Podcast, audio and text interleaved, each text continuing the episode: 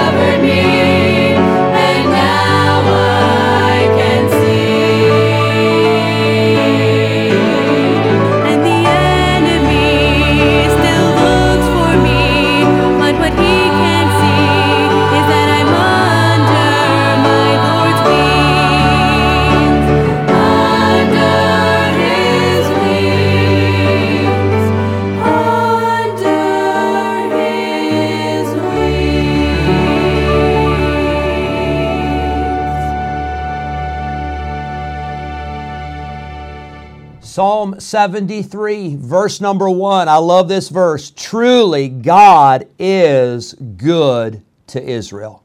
Boy, I tell you, God is so good.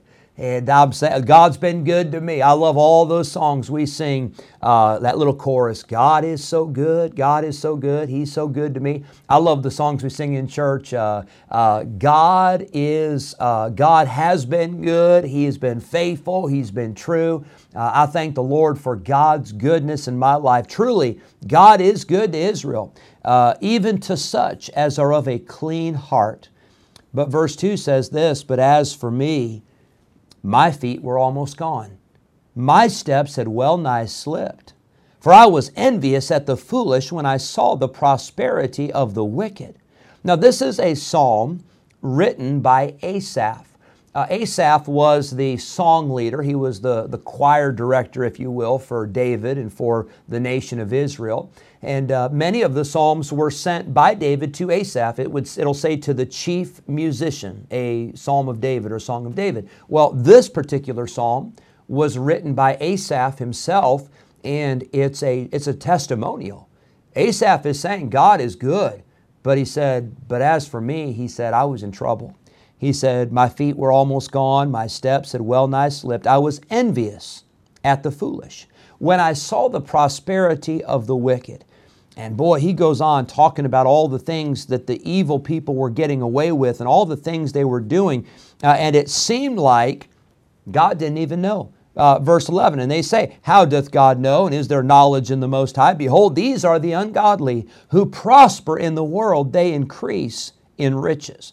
Uh, we're going to take a few days to go through Psalm 73, a lot of powerful truths to unpack in here. But let me today, let me give you just a, a brief outline of this psalm. Number one, we see the favor of God. Uh, Asaph says, Truly, God is good to Israel. Uh, let's, let's never forget that we don't deserve God's goodness. We don't deserve God's favor. We don't deserve God's blessing. It is all because of God. It certainly is not because of us. It says that God is good to Israel, even to such as are of a clean heart. Now, God is good, period. I mean, that's just, that's just the way it is. That is a, a characteristic of God, is He is good. But did you know when you and I, when we will come before God with a clean heart, did you know we put ourselves in a position for God to bless us?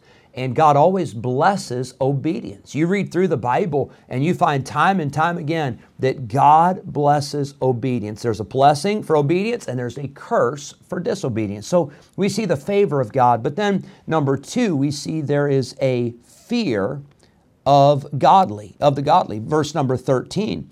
Uh, it says, Verily, I have cleansed my heart in vain. I've washed my hands in innocency. Uh, for all the day long I have been plagued and chastened every morning. If I uh, say I will speak thus, behold, I should offend against the generation of thy children. Uh, we see there were problems uh, and there were difficulties, even for godly people. There are some fears, there are some problems that we face. It says, and Asaph says this, he says, My feet had almost slipped. He said, I had almost given up. I had almost lost hope. He said, I was envious when I saw the prosperity of the wicked. Now, I want to ask you just a very honest question, uh, but have you ever been there? Have you ever seen somebody who does not love God? They don't serve God. Uh, they, they, they cuss, they swear, they drink, they party. Uh, they, they have no time for God. As a matter of fact, it seems like they're doing everything that is anti God, they're doing everything that is against God. And it seems like they're doing well.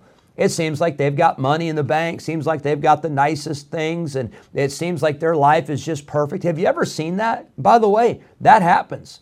And sometimes it's easy for us to become envious at the wicked when we see their prosperity. But then we see, number three, not only the favor of God, the fear of, of the godly, that there's some envy and there's some problems there, there's some struggles. But then, number three, we see the foolishness of the godless. Notice verse number three. Asaph says, For I was envious at the foolish. The Bible uses the word foolish for those who are against God. Uh, the Bible says in Psalm 14:1, "The fool hath said in his heart, there is no God." It is very foolish to live a life without God and apart from God. It's foolish to live godless. Uh, the Bible calls these people wicked. They are ungodly. Uh, they appear to prosper. It seems like they're not in trouble. It seems like they're not plagued. It seems like you and your family get sick, and it seems like they don't get sick. It seems like you've got problems and they don't have any problems. That's the way it seems. The Bible describes these people as corrupt. Uh, the Bible describes uh, these people as having pride. Uh, the Bible describes them as being violent. Uh, they prosper in the world. Uh, they question God's existence. Boy, I hope you're not in that position today. That's a very dangerous place to be where you question um, is there even a God? Well, I want to tell you there is a God. The fact that you're alive today, the fact that you're breathing breath, the fact that your heart is beating, uh, there is a God in heaven. The fact that the sun came up this morning, and the fact that the uh, the moon and the stars are in place, and the fact that uh, you uh, have life is because of God's existence. God is the one who created us. But then we see they speak wickedly, and they speak loftily, and they speak against God. Uh, well, I told you I was just going to give you the outline. I'm giving you the whole thing today, so let's finish this up. Number four, we see not only the favor of God, the fear of the godly, the foolishness of the godless, but number four, and this is so powerful, we see the facts that we learn in God's house. Notice verse number 17. Asaph said this He said, Until I went into the sanctuary of God, then understood I their end.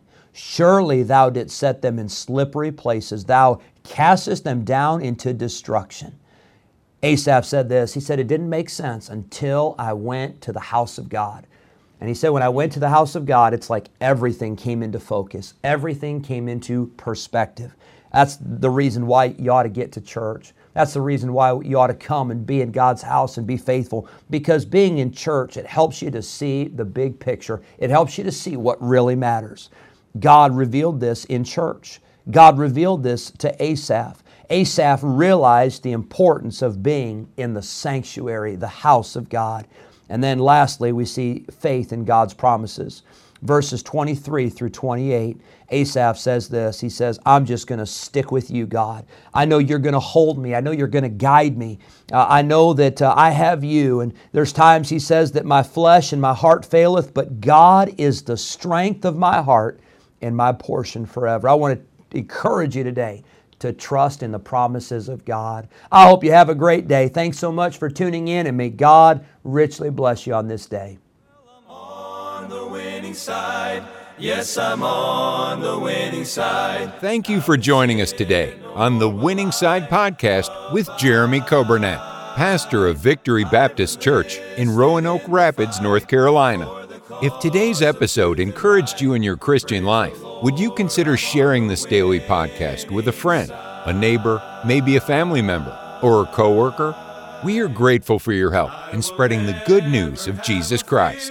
If we can ever be a help to you in any way, please let us know by calling or texting us at 252 308 4600. Thanks again for listening today, and we look forward to having you join us again next time on the Winning Side Podcast with Jeremy Coburnett.